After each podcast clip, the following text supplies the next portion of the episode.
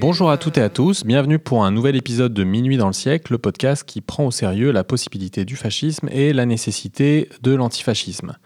On se retrouve aujourd'hui pour parler du vote d'extrême droite et plus précisément du vote pour le Front National, devenu entre-temps Rassemblement National, et pour ça, je suis ravi de recevoir la sociologue Violaine Girard, maîtresse de conférence à l'Université de Rouen, chercheuse associée à l'INED et qui est l'autrice d'un livre intitulé Le vote FN au village, trajectoire de ménage populaire du périurbain. Bonjour Violaine. Bonjour. Alors depuis au moins 20 ans, on fait de ce vote pour l'extrême droite une lecture en grande partie territoriale en prétendant que la France qui vote euh, Front National ou Rassemblement National aujourd'hui serait ce que certains appellent la France périphérique, opposée d'un côté à la France des centres-villes bourgeois ou embourgeoisés qui voteraient Macron euh, et opposée d'un autre côté à la France des banlieues paupérisées qui voteraient pour la gauche et notamment lors de la dernière élection pour Jean-Luc Mélenchon. À l'appui de cette thèse séduisante, on cite les chiffres bien connus du vote d'extrême droite qui progresse à mesure que l'on s'éloigne des grands centres urbains. Pourtant, des travaux de sociologie comme ceux de Violaine, de Benoît Cocard ou du collectif Focal, ou encore des travaux de géographie comme ceux de Jean Rivière montrent que la réalité est sans doute plus complexe. Tout d'abord, la lecture territoriale doit nécessairement s'accompagner d'une lecture en termes de classe et de fraction de classe, attentive notamment aux transformations localisées du monde du travail, à la diversité des situations d'emploi et des expériences professionnelles, mais aussi en termes de ségrégation résidentielle, notamment ethno-raciale. Et ensuite, quand on brandit la catégorie de France périphérique, on exagère très certainement l'homogénéité sociale, mais aussi idéologique de l'électorat du FN-RN. Il n'est pas certain que ce soit ni les mêmes propriétés sociales, ni les mêmes logiques politiques qui poussent au vote pour Marine Le Pen à Hénin-Beaumont, à Perpignan, à Hayange, à Fréjus ou encore dans un village des Landes. Mais avant d'en venir à l'analyse critique de cette catégorie de France périphérique qui imprègne de nombreuses lectures du vote FN, RN, je voudrais que tu nous racontes d'abord peut-être ton enquête, à la fois ce que tu as fait et les raisons pour lesquelles tu as mené ce travail, et puis comment tu as rencontré la question du vote pour euh, le Front National. Alors oui, c'est une, question... Euh, euh, qui tombe bien parce que euh, moi je suis euh, plutôt sociologue et j'avais pas du tout au départ pour but de. Enfin, j'ai rencontré la question du vote de façon au, au, détour d'un terrain. C'est-à-dire que j'ai commencé ma thèse en 2003. avec l'idée au départ de travailler sur les transformations sociales dans un territoire périurbain euh, que j'ai pas perçu tout de suite comme ça, mais que j'ai appelé avec ensuite dans la thèse un, nouveau territoire ouvrier. C'est-à-dire que c'est un, territoire qui défiait un petit peu euh, la vision euh, qu'on avait de la désindustrialisation, puisque c'est un, territoire qui est devenu un nouveau territoire industriel. C'est un territoire qui a fait l'objet de, projets d'aménagement du territoire, avec beaucoup d'investissements de l'État, des collectivités, pour créer un parc industriel ou des zones d'activité économique, comme un certain nombre se sont développés euh, dans les années 70, 80, 90. Et donc, euh, en gros, la thèse, elle était au départ euh, questionner les trajectoires résidentielles, professionnelles des ménages qui s'installent dans ces territoires, qu'on appelle périurbains, c'est-à-dire situés à la périphérie des grandes villes, donc territoires où, en gros, ont été construites dans les années, là encore, 70, 80, 90, un grand nombre de maisons individuelles, des maisons Bouygues, des maisons Phoenix. Donc, c'était le, ce qui m'intéressait c'était ce mouvement d'accession à la propriété des catégories populaires. À la fin des années 80, je citais souvent ce chiffre euh, dans un bouquin de, de Grou et Lévy, à la fin des années 80, un ménage ouvrier sur deux est propriétaire de son logement. Et c'était un peu du coup l'envers de, la désindustrialisation. J'avais affaire à un territoire dans lequel le pourcentage d'ouvriers dans la population active était élevé.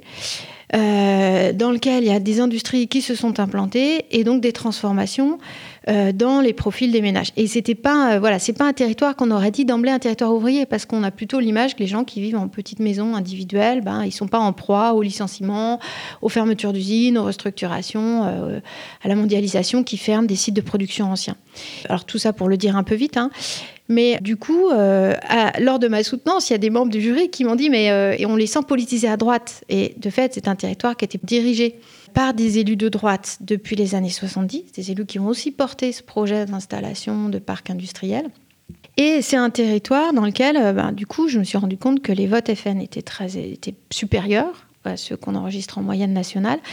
Et euh, j'ai décidé de retourner, euh, de retourner creuser cette question, de, donc ensuite jusqu'à la fin de l'année 2012. Donc c'est un, travail qui est relativement euh, ancien euh, aujourd'hui, mais un certain nombre de processus de voilà euh, sont sans doute encore en cours. Et puis moi, j'avais du coup ce que je défends un peu, c'est que je suis pas allée voir ces gens de but en blanc en leur disant pourquoi vous votez FN aussi massivement que ça? Je suis arrivée sur le terrain avec des questions sur les transformations sociales de ce territoire, du bassin d'emploi, du, du, parc résidentiel, et je suis retournée voir des gens que j'avais euh, côtoyé pendant 4, euh, 5 ans, 6 ans, euh, qu'a duré ma thèse, en allant les questionner plus directement ensuite sur le vote, une fois que j'avais terminé, achevé ma thèse. Et donc voilà, en cumulant un peu des observations, en étant un peu intégré aussi dans des réseaux associatifs, alors pas intégré, mais connus, c'est-à-dire que je pouvais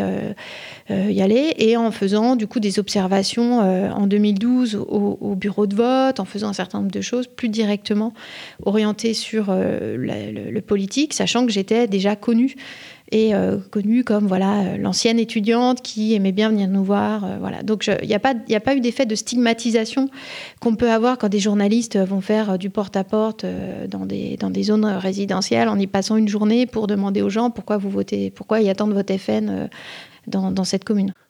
Et alors pourquoi c'est si important pour toi, quand on veut comprendre euh, le vote FN, de mettre au centre de l'analyse euh, les positions sociales, les propriétés sociales, les appartenances sociales et puis les trajectoires sociales euh, de déclassement ou d'ascension Qu'est-ce que ça nous permet de, de, mettre en lumière? En quoi ça améliore la compréhension qu'on a du vote pour l'extrême droite ou de la montée de l'extrême droite dans, dans ce pays?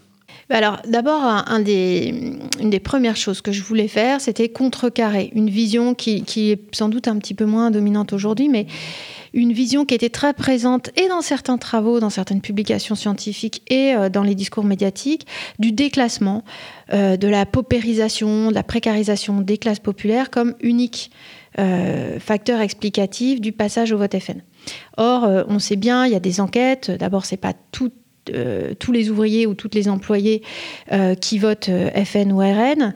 Et puis, moi, quelque chose que je voulais montrer, c'était que ce vote, il s'ancre aussi dans des fractions populaires stables c'est-à-dire dans des fractions, euh, des catégories populaires, ouvriers ou employés, qui ne sont pas en proie au déclassement, euh, qui ne sont pas toutes en proie aux difficultés économiques. Ça ne veut pas dire que ces difficultés économiques n'existent pas, qu'elles sont pas, que, voilà, je suis pas en train de dire qu'il n'y a pas de précarité parmi les classes populaires, mais il y a aussi des fractions populaires qui s'en sortent pas mal.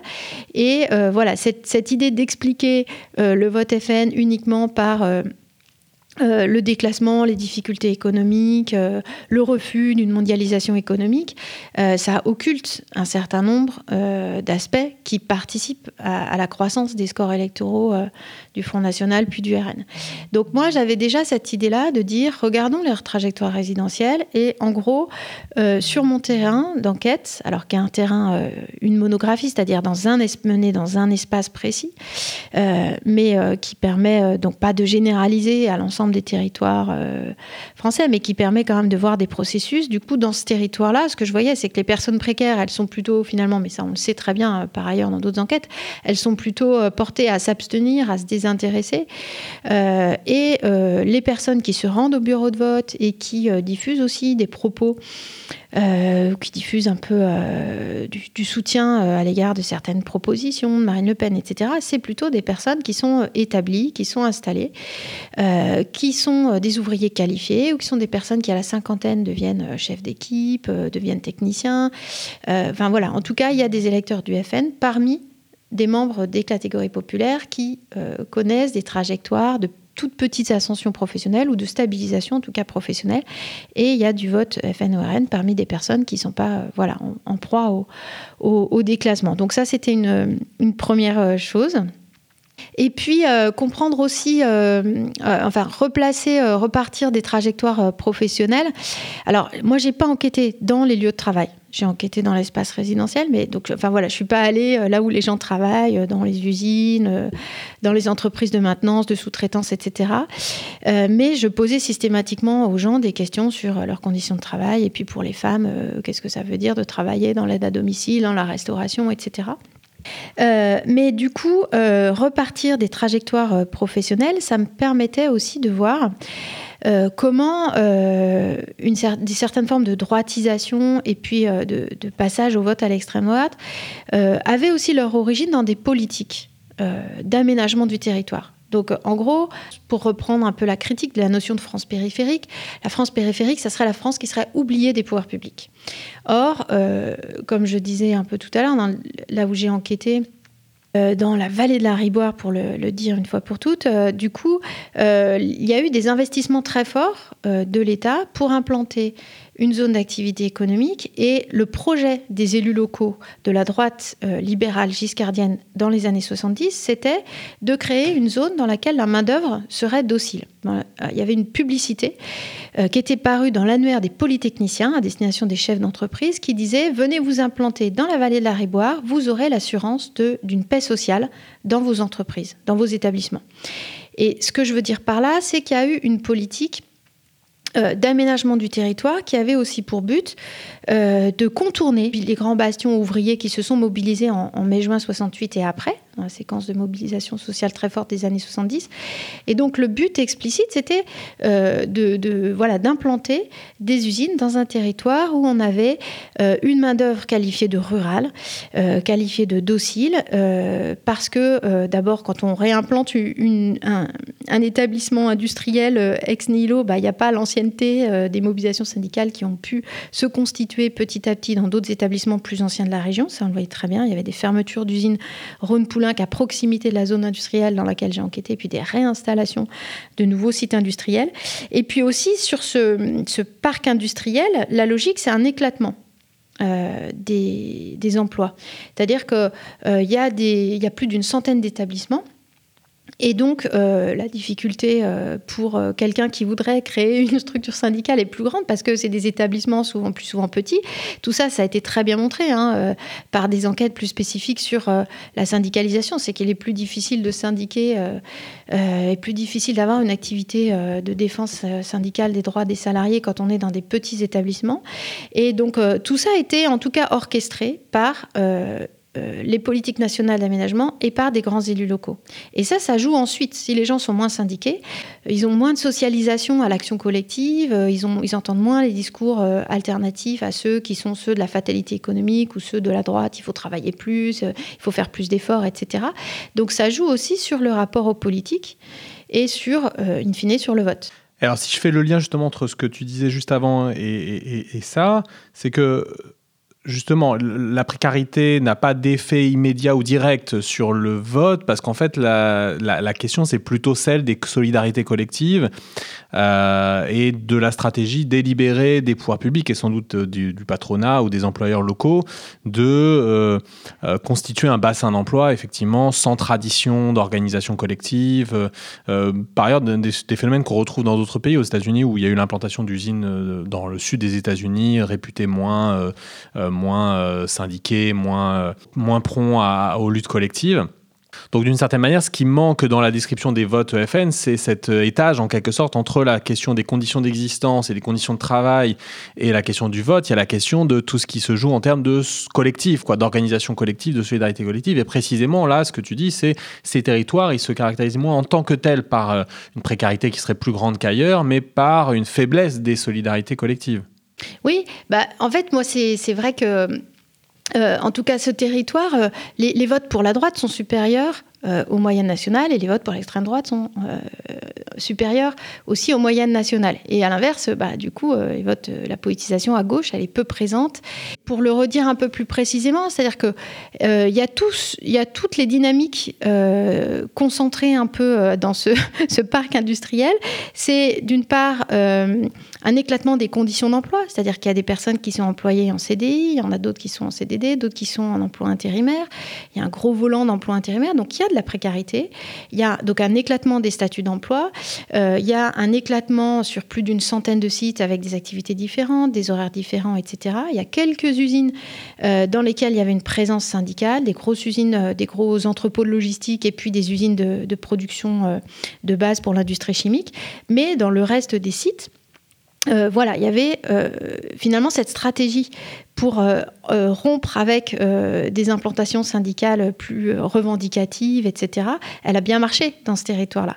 Souvent, ce qu'on entend dans, pourquoi est-ce que vous voteriez, pourquoi est-ce que vous votez à droite ou pourquoi, enfin je posais pas les questions comme ça, mais on retrouve quand même souvent un, sentiment d'impuissance face aux dynamiques économiques. Et moi, il y avait un certain nombre d'enquêtés qui disaient, mais de toute façon, même Sarkozy, on a cru qu'il allait pouvoir changer les choses, mais les dynamiques économiques, c'est c'est pas possible d'intervenir dessus. L'Europe, c'est pas possible d'intervenir dessus.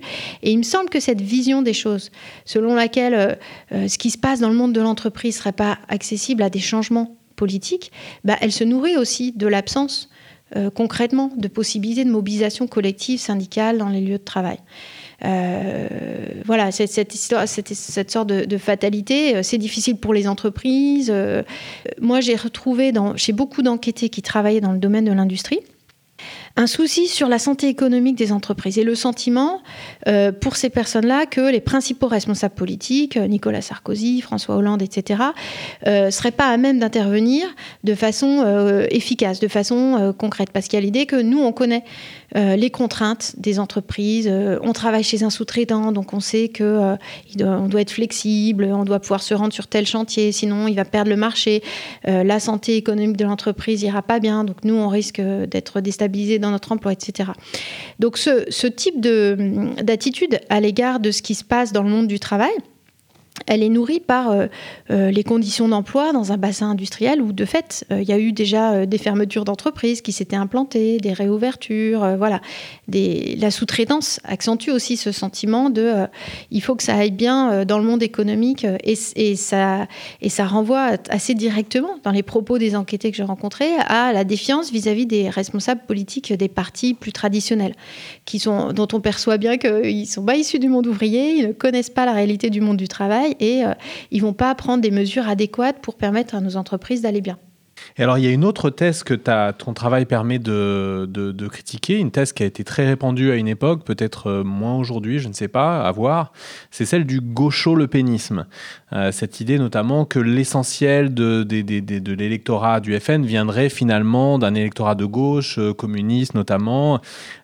ici, on voit bien comment on est plutôt face à un électorat populaire, plutôt de droite au départ, qui se radicalise en quelque sorte euh, à l'extrême droite, comme ça a été le cas dans, dans, toute une série de territoires. C'est pas forcément le cas non plus partout.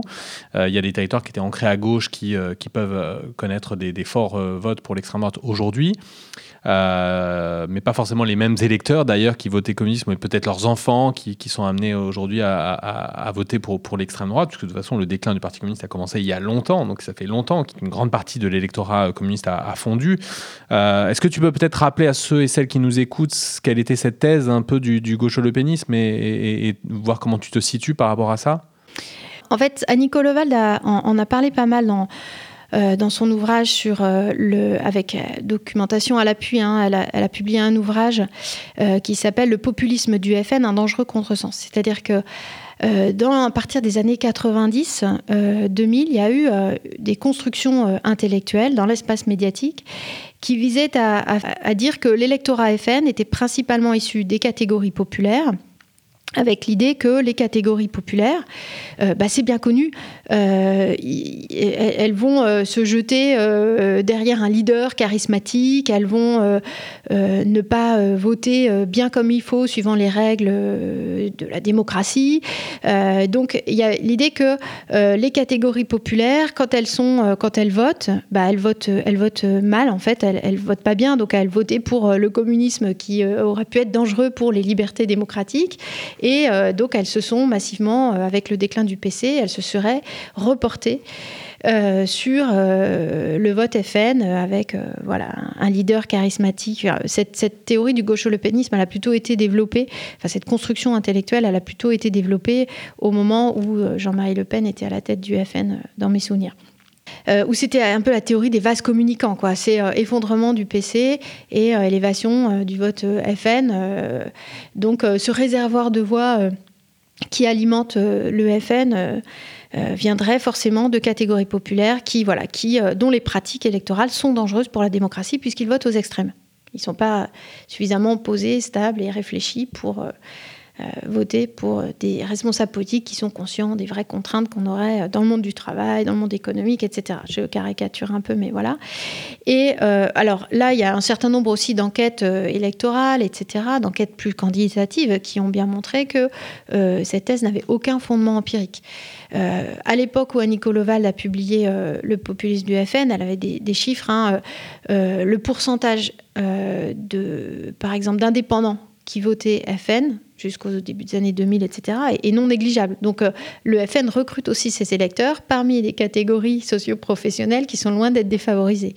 Euh, il y a des cadres qui votent euh, FNRN, enfin voilà, on peut même dire en 2022 qu'on a vu que une partie de l'électorat de Zemmour se recrutait dans les beaux quartiers, enfin voilà, une grande partie de son électorat, genre vos travaux de Jean Rivière que tu as cité tout à l'heure. La thèse du gaucho-lepénisme, elle occulte complètement aussi la diversité. Euh, de ce qui n'est pas un électorat FNRN, de ce qui est un, conglomérat, euh, une agrégation de votes qui viennent de différents euh, milieux sociaux.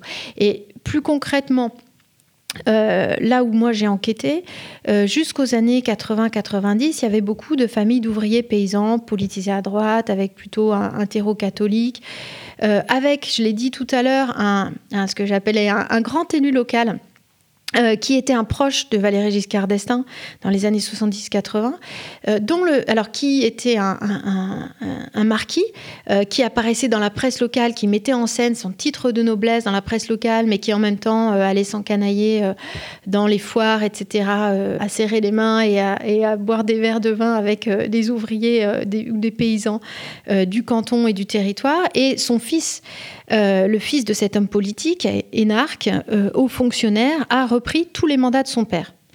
Et donc, euh, il est devenu maire du chef-lieu de canton, il a été président du département, il a été élu député au premier tour en 2007 suite à l'élection de Nicolas Sarkozy, etc. Et ces grands élus de la droite traditionnelle, euh, donc euh, giscardienne et puis euh, l'UMP ensuite pour le fils, eh bien, ils, vont au contact de, des ouvriers de ce, territoire ou des, contremaîtres, enfin en tout cas des salariés de l'industrie pour les hommes. Et ils, avaient un discours, enfin voilà, ils ont préparé aussi ce, préparé, c'est une façon un peu excessive de le dire, mais en tout cas, euh, ils ont joué un rôle dans l'encadrement des classes populaires de ce territoire, dans un contexte dans lequel il n'y avait pas non plus euh, de structures syndicales, où la gauche avait peu de structures, euh, très peu de structures développées localement, il y avait une section du Parti socialiste, très peu de mobilisation associative progressiste, on va dire, dans ce territoire. Et donc, voilà, en tout cas, ce qu'on peut voir, c'est des trajectoires de familles qui, dans ce territoire, sont politisées à droite de longue date, vont se radicaliser un petit peu, à mesure aussi que bah, les discours sur la scène politique nationale se, radicalisent. Hein. Euh, les discours de Sarkozy sur l'immigration n'étaient pas non plus euh, très progressistes, euh, on peut le dire, c'est un euphémisme. Et donc, voilà, il y, a, des formes comme ça ensuite de, gens qui se disent, ben, OK, on veut bien voter pour de la chaînerie aux élections cantonales, aux élections législatives, mais on trouve que Sarkozy nous a vraiment déçus, donc on va voter FN. Euh, aux élections présidentielles de 2017. Euh, Alors du coup, ce que tu viens de dire, ça pourrait permettre de contribuer à expliquer ce qui s'est joué euh, justement entre 2007 et, et 2012 euh, moment où 2007 euh, où, Sarkozy euh, est, élu avec une partie de l'électorat populaire autour notamment de la dite valeur travail sur laquelle on, va revenir.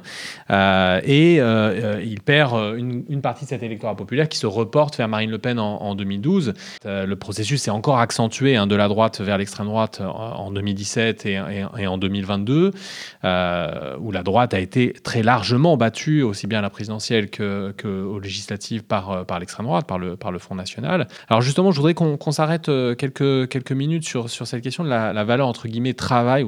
On, accorde souvent euh, et on donne beaucoup de crédit au Front National, au Rassemblement National, d'avoir soi-disant remis la question sociale au centre des, débats, la question sous la forme notamment la question du pouvoir d'achat. On de, on a souvent dit ça de Marine Le Pen lors de la dernière élection présidentielle.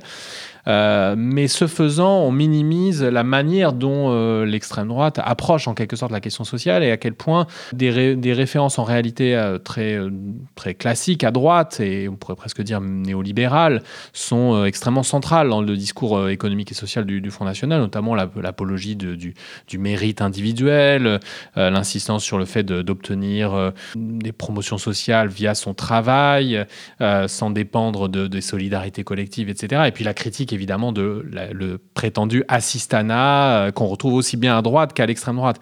Est-ce que c'est quelque chose qui entre en résonance avec ce que tu pouvais euh, euh, observer sur le terrain dans presque on pourrait dire en citant Pierre Bourdieu, dans l'habitus en quelque sorte, dans le rapport au monde, le rapport au travail, le rapport aux autres de tes enquêtés?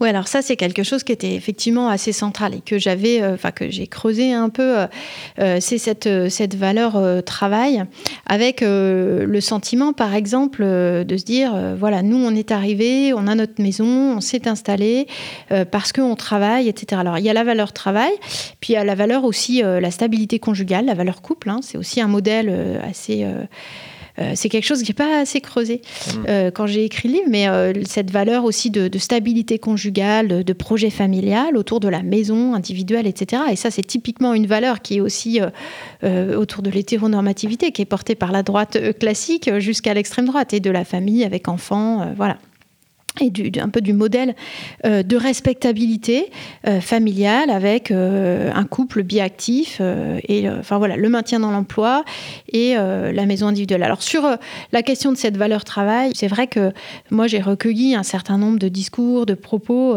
avec effectivement ce que j'ai trouvé intéressant c'est que euh, j'ai fait pas mal d'entretiens avec euh, des hommes qui se sont toujours maintenus en emploi, mais qui ont connu des trajectoires professionnelles heurtées, des reconversions, obligés de quitter un secteur pour aller vers un autre, etc. Je me souviens d'un enquêté qui m'avait dit, mais moi j'ai tout appris sur le tas comme métier, mais euh, j'ai pas attendu que mon entreprise batte de l'aile et ferme pour me retrouver au chômage. J'ai pris les devants, je suis parti.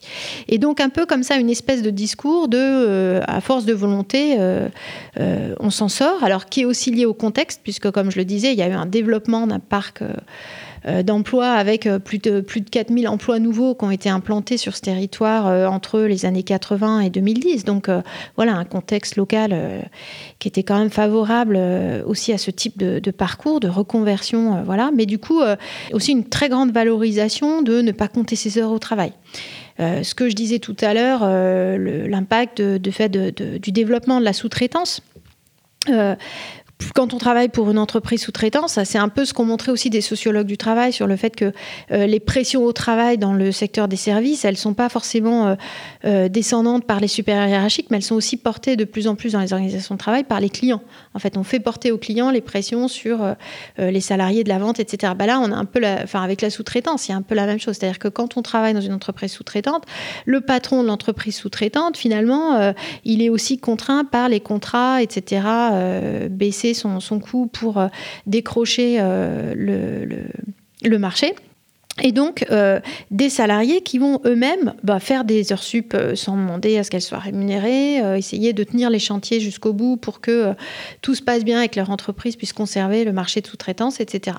Et puis aussi, quelque chose de très fort dans ce territoire, c'est le modèle de l'accès à l'indépendance. Alors, c'est quelque chose en même temps qui était, que moi j'ai découvert sur ce terrain, mais qui est assez, classique en sociologie des classes populaires, c'est que le modèle de réussite sociale ou d'ascension professionnelle, il passe pas forcément que par l'école.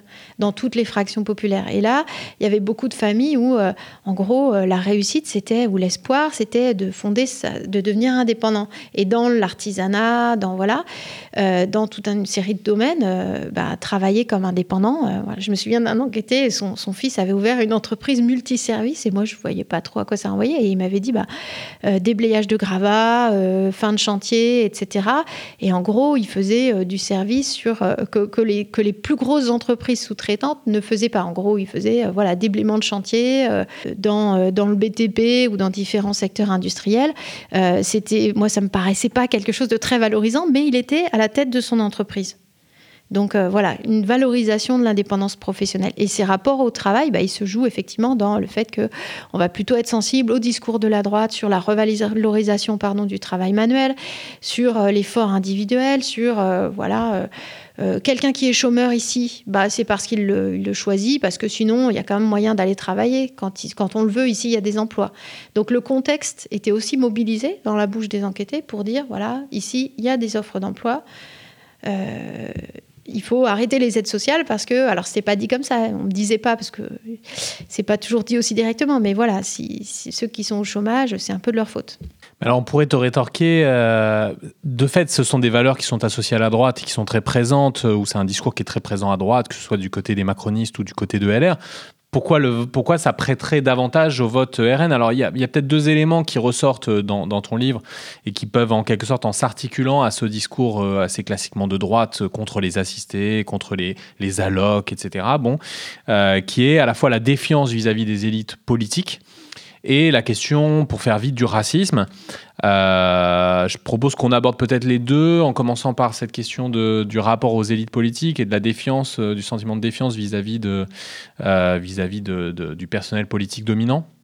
C'est vrai qu'un des moteurs, en tout cas du vote FN tel que je l'ai, j'ai pas enquêté plus récemment sur le vote RN, mais un des moteurs du vote FN, c'est justement cette défiance, le, sentiment qu'il y a un mépris euh, de classe de la part des principaux responsables politiques euh, aussi de la droite. Et une grande déception euh, à l'égard de, Nicolas Sarkozy, où j'ai, pareil, j'avais plein de petites de petits échanges en tête avec voilà le maire d'une commune qui était technicien qui me disait qu'il avait voté Nicolas Sarkozy puis qui ensuite en 2012 a voté pour Marine Le Pen qui me disait mais de toute façon une Rolex moi ma montre elle donne aussi bien l'heure qu'une Rolex ou euh, d'autres enquêtés qui me disaient mais euh, voilà euh, parce que Sarkozy avait valorisé le fait de porter une Rolex ou il portait une Rolex ouais bah, c'est le, le, truc était en fait il s'était rendu un peu il avait eu un mot qui avait été repris c'était si à 50 ans on n'a pas une Rolex on a raté sa vie c'était lui qui avait dit ça je me souvenais plus je crois que c'est Sarkozy Ouais, ouais, à vérifier.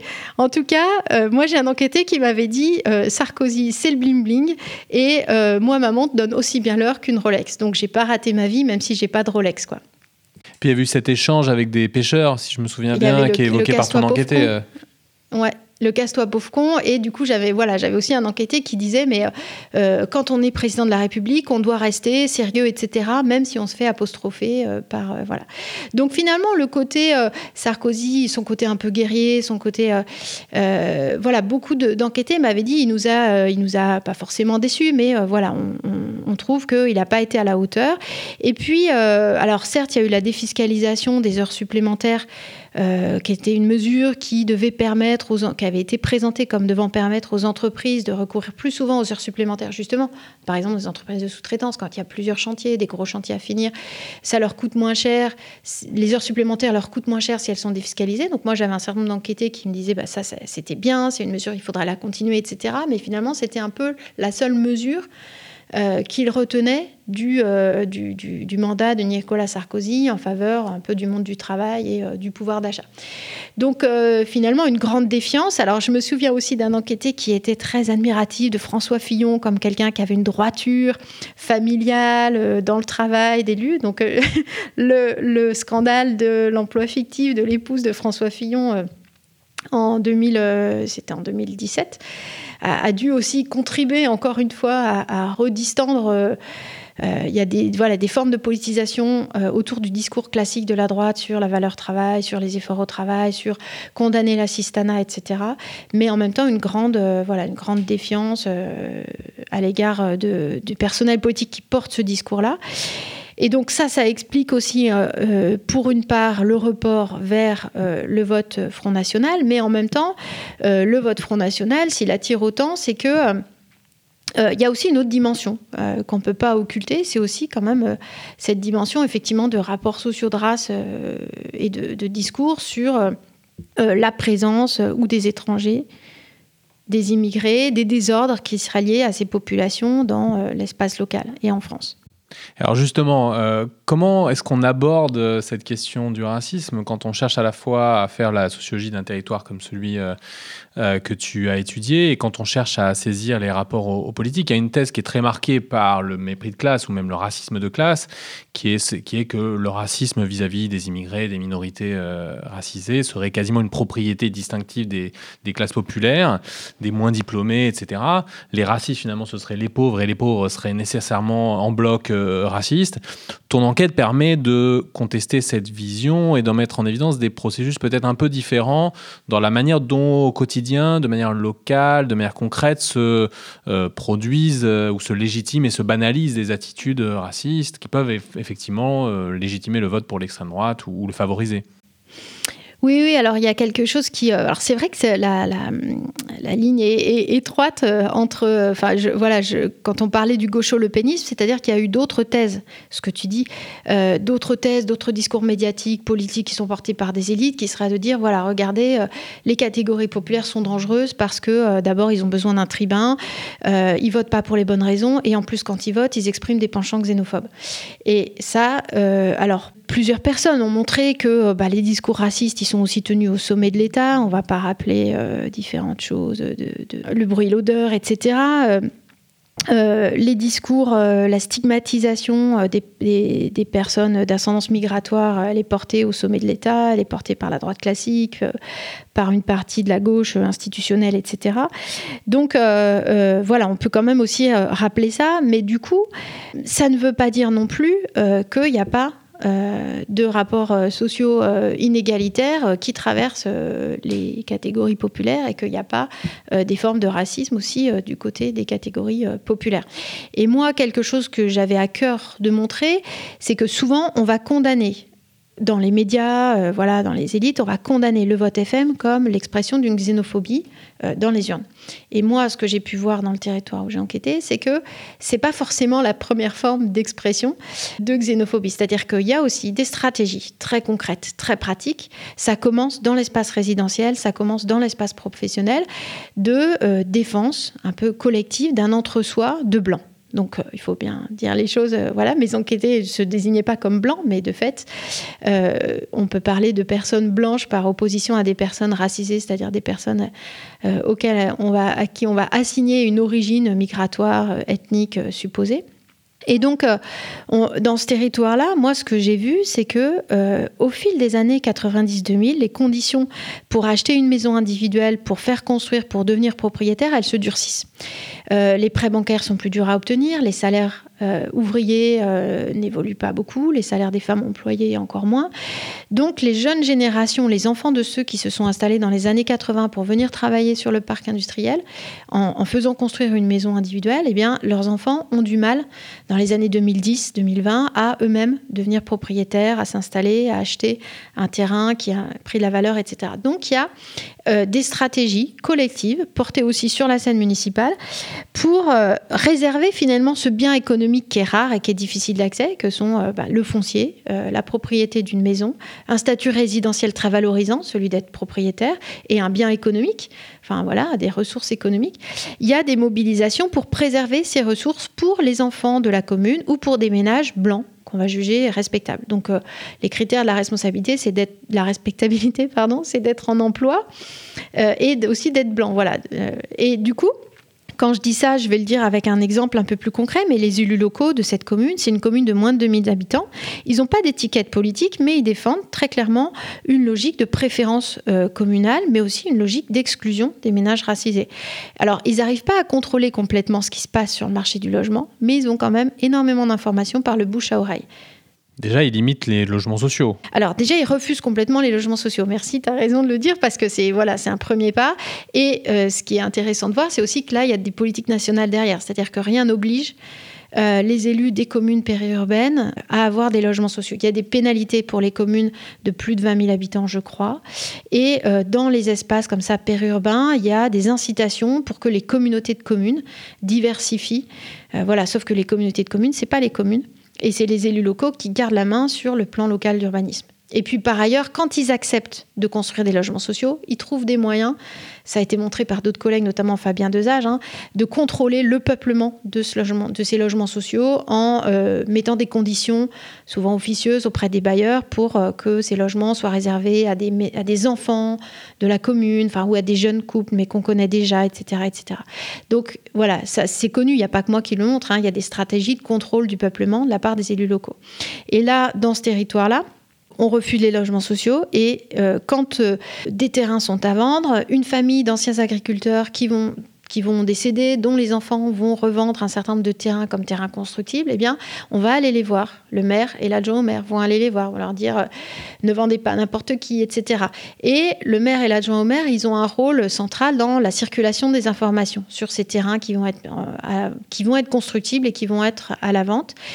Euh, ce qu'ils n'arrivent pas bien à contrôler, c'est quand il y en a un certain nombre de ménages qui se séparent ou qui ont des soucis économiques, qui doivent revendre leur maison sans avoir fini de payer les emprunts. Là, c'est souvent des ménages qui quittent la commune et qui veulent revendre vite. Donc là, les élus sont, euh, ils perdaient le contrôle. Ils étaient assez euh, députés de voir que voilà. Et c'est par ce biais-là que moi j'ai pu voir quelques familles qui se sont installées par ce biais-là en rachetant euh, des maisons à des ménages qui divorçaient ou qui avaient euh, subi un licenciement. Euh, voilà, donc notamment une, dame qui portait un foulard, voilà, qui vivait très mal d'être dans ce voisinage où elle sentait des regards négatifs sur elle, sur sa famille, etc. constamment. Et les élus m'avaient dit, ben voilà, ça on peut pas le contrôler et on le regrette. Mais ils essayent aussi de limiter des promoteurs qui vont construire des grands lotissements et où après il faudra commercialiser assez rapidement.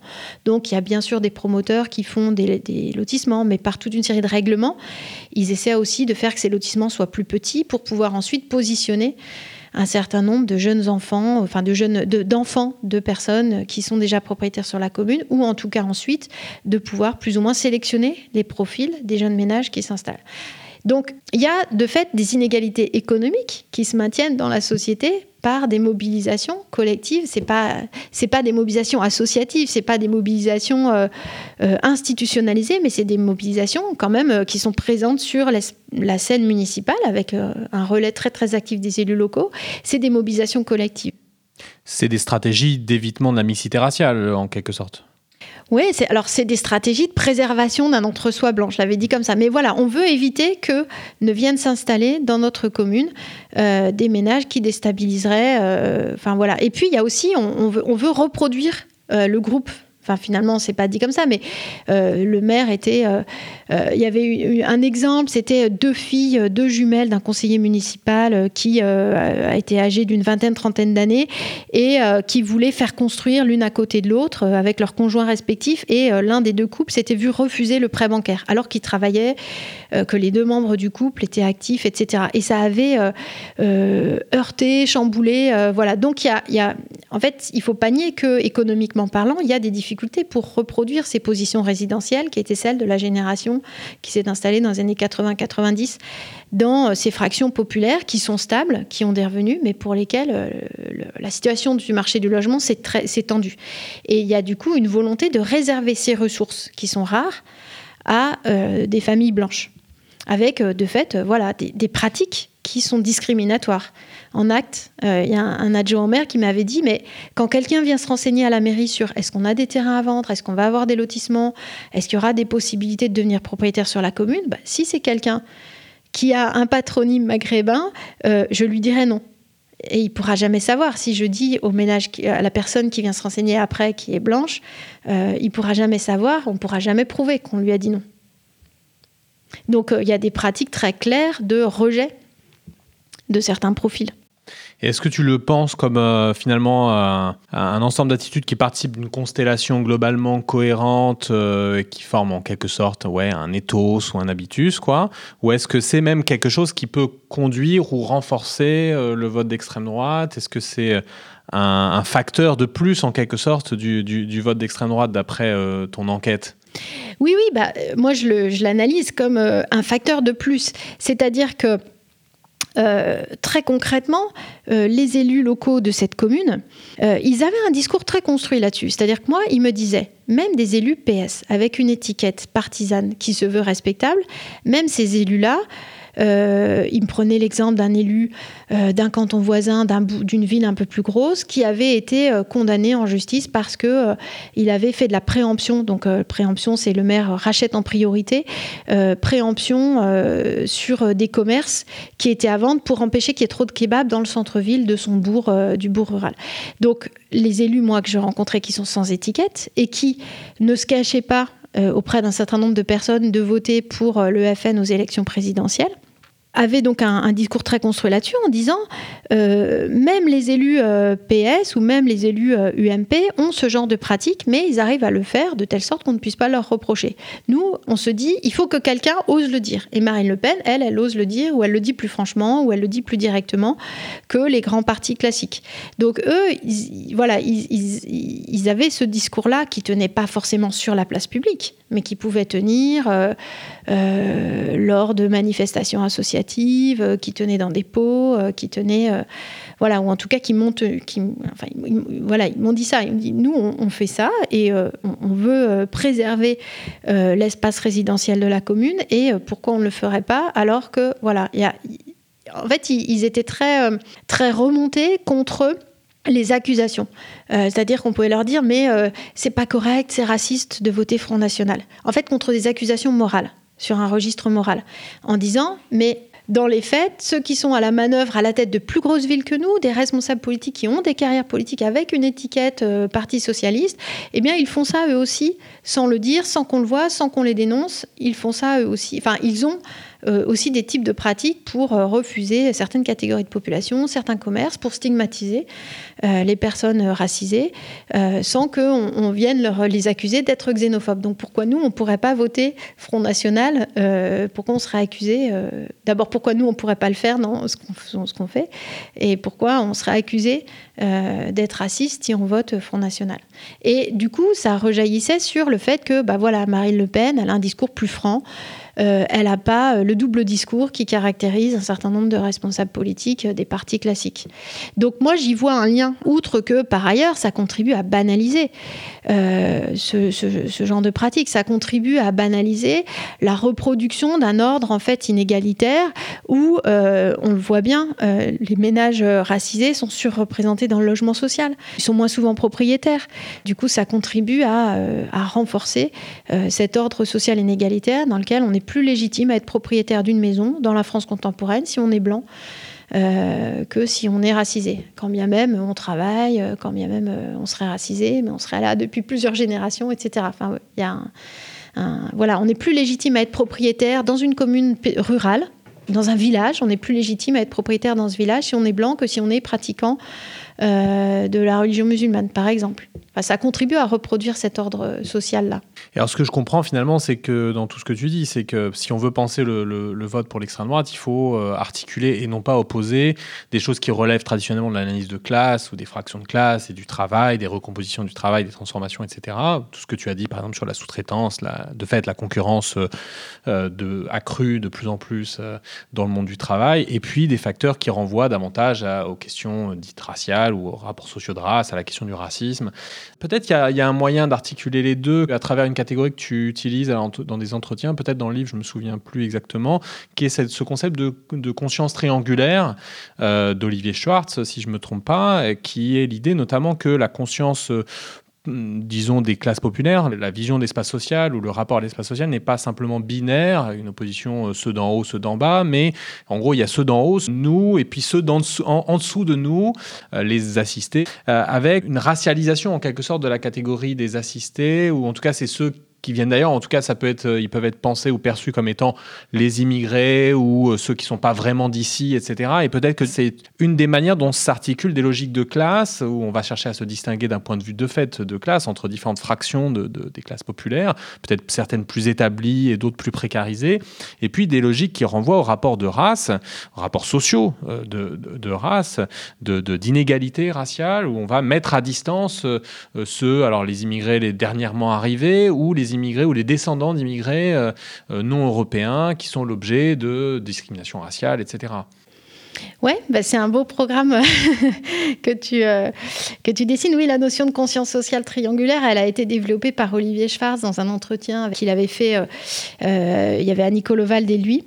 Et elle, elle, est intéressante parce que pendant longtemps, dans la sociologie un peu classique des classes populaires, euh, jusqu'aux années 80-90. Euh, il y avait un peu voilà l'idée que euh, les classes populaires se politisaient ou avaient conscience de leur opposition, de leur position pardon de classe en opposition aux catégories dominantes, favorisées, etc. Donc ce que tu disais un peu ceux d'en haut, ceux d'en bas.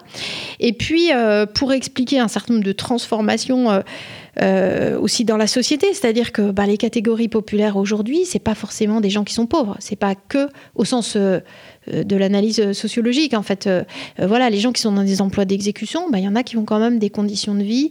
ce que je disais tout à l'heure, dans les années 80, les, ménages avec un homme ouvrier ont assez massivement accédé à la propriété dans le périurbain. Donc avec toutes ces transformations sociales, l'allongement de la durée des études, euh, les univers sociaux qui sont euh, moins euh, ségrégés, les, classes populaires vivent plus que dans des quartiers populaires, ils vivent aussi, ils connaissent aussi des formes de mixité. Et eh bien du coup, les façons de se positionner socialement ont évolué et on est conscient qu'on n'appartient pas à ceux d'en haut, mais on, ne se revendique plus d'être ceux d'en bas. On, veut se distinguer de, des assistés, voilà. Mais c'est aussi des années, des décennies de discours stigmatisant les politiques sociale, euh, euh, les minima sociaux, etc. Enfin, la solidarité. Enfin voilà, il y a eu des, décennies de discours euh, aussi bien dans les élites politiques classiques qui ont banalisé ces discours-là. Et je voulais juste dire un tout petit truc, c'est que, alors ça c'est un point que j'ai pas travaillé assez rétrospectivement, c'est aussi Comment articuler euh, la question de classe et la question ethno-raciale C'est aussi en prenant en compte la question des discriminations dans le monde du travail et la question des hiérarchies professionnelles et le fait que là, dans les entreprises, moi, dans lesquelles j'ai enquêté, euh, il y, a, quand même des hiérarchies très très fortes. Il y a de l'emploi précaire, etc. Et euh, je peux pas le montrer, mais ça a été montré dans du bâtiment, par exemple. Les employeurs et les entreprises travaillent avec des grilles. Les entreprises de, travail intérimaire travaillent souvent avec des catégories de classement. Euh, des personnes en fonction de l'origine ethno-raciale hein, qui est imputée aux personnes. Et du coup, une partie des, personnes de classe populaire euh, blanche qui, dans le monde du travail, tirent profit du fait d'être blancs parce qu'ils ont accès à des emplois plus stables, on reconnaît mieux leurs qualifications, euh, ils sont moins souvent précaires. voilà. Et du coup, là, ils expérimentent dans le monde du travail des, des hiérarchies, des positions dominantes, toute proportion gardée. Euh, voilà, alors ça, je ne l'ai pas, je l'ai pas dans mon enquête. Donc, euh, euh, mais voilà, ça a été l'enquête de Nicolas Jounin sur les entreprises du bâtiment montre bien que les hiérarchies professionnelles sont pas liées aux qualifications, mais sont quand même beaucoup liées à l'origine imputées aux, personnes qui travaillent. Donc on va mettre plutôt des personnes noires en bas de l'échelle, voilà, et on va y avoir une gradation des origines.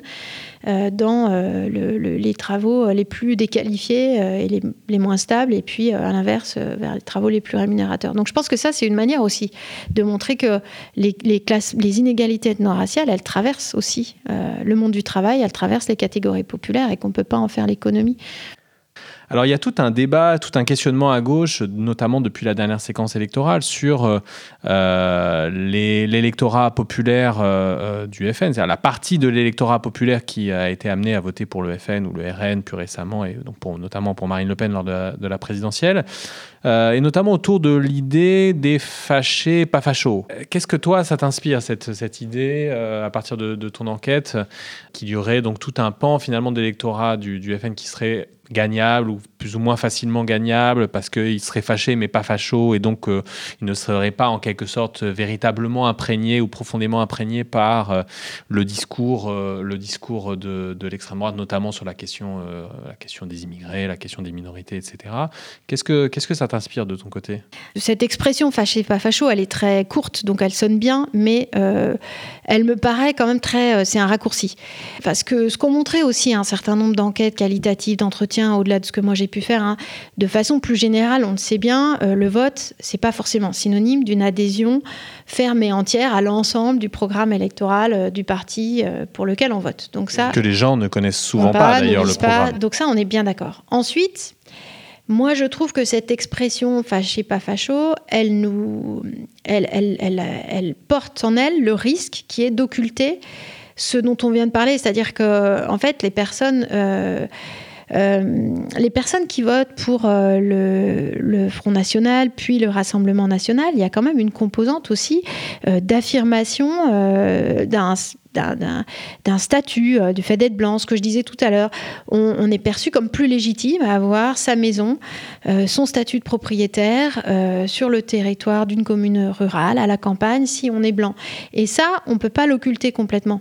C'est-à-dire que c'est une composante. Alors, c'est aussi présent chez des électeurs de LR ou de l'UMP précédemment. Hein, ça peut aussi, voilà, c'est aussi présent, euh, c'est aussi sans doute présent chez une partie euh, des personnes euh, de catégorie moyenne ou supérieure qui ont pu voter pour le Parti socialiste à certaines périodes, parce qu'il y avait aussi, eu aussi des discours racistes tenus par des, des, ministres de l'Intérieur sous des gouvernements socialistes. Donc, même un président socialiste qui disait que le seuil de tolérance en matière d'immigration avait été atteint, à savoir François Mitterrand. Mmh. J'avais pas ça en tête, mais oui. Donc l'expression fâché, pas facho, elle gomme euh, cette dimension-là. C'est-à-dire qu'on ne peut pas euh, occulter le fait qu'il euh, existe des inégalités structurelles dans l'accès au logement, dans l'emploi, dans la société française, et que moi, ce que j'ai pu voir, et que ça existe sans doute dans plein d'autres endroits sous des formes sans doute différentes, mais c'est qu'il y a, ce que je disais tout à l'heure, des mobilisations collectives pour maintenir un entre-soi blanc. Il y a des formes d'exclusion collectivement portées de certains euh, profils. Et enfin voilà, les, inégalités qui existent dans la société française, elles sont aussi euh, portées euh, dans certains espaces, etc. Donc moi, il me semble que ce qu'on peut dire, c'est ça serait l'urgence de porter un discours antiraciste, égalitaire, un discours qui dénonce les discriminations qui existent pas uniquement dans les quartiers populaires, à l'encontre des minorités, qui existent dans l'ensemble de la société française, dans le monde du travail, qui existent dans l'espace résidentiel, y compris euh, hors euh, des, Or, des violences policières qu'on peut dénoncer dans les quartiers populaires, il existe aussi des formes de discrimination dans le monde du travail, euh, dans les quartiers hors habitat social, etc. Donc euh, voilà, ça, serait sans doute utile de rappeler qu'il faut des mobilisations euh, collectives, associatives contre ces discriminations qui touchent des minorités racisées, et donc finalement de débanaliser ces inégalités qui sont structurelles et que tout ça finalement ne s'oppose pas à des luttes euh, plus transversales en quelque sorte autour de, questions qui concernent l'ensemble des salariés, euh, par exemple la question des retraites ou des conditions de travail ou des rémunérations, des salaires, etc. Euh, mais que en quelque sorte la gauche doit trouver la voie et le mouvement social, les mouvements sociaux, d'une combinaison de, ces enjeux, certains étant spécifiques à, certains segments des classes populaires et d'autres qui, sont transversaux, qui sont communs à l'ensemble des des, salariés. Et finalement, ce que tu dis également m'inspire la réflexion que euh, par rapport à la question notamment du racisme et, des inégalités raciales, des discriminations raciales, il y a tout un travail euh, de long terme qui ne se résume pas à une élection et à aller chercher telle ou telle catégorie d'électeurs ou ne pas froisser telle ou telle catégorie d'électeurs, mais un travail politico-culturel, qui est aussi un travail militant de long terme pour euh, créer un sens commun antiraciste ou recréer un sens commun antiraciste ou le renforcer euh, dans, un pays qui, de fait, peut-être euh, du fait de, siècles d'esclavage et de colonisation, a, bien du mal à prendre au sérieux cette question-là. Voilà, en tout cas, merci beaucoup euh, Violaine pour, euh, pour euh, tes réponses et tes éclaircissements sur, sur ces questions. On se retrouve pour un prochain épisode de Minuit dans le siècle très bientôt. Merci beaucoup de nous avoir écoutés. À bientôt.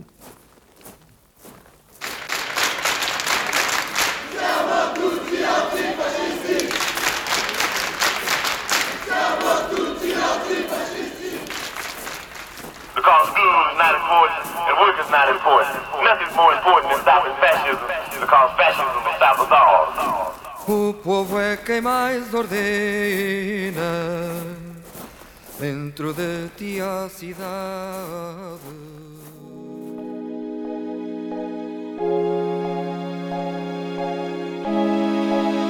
Spectrum.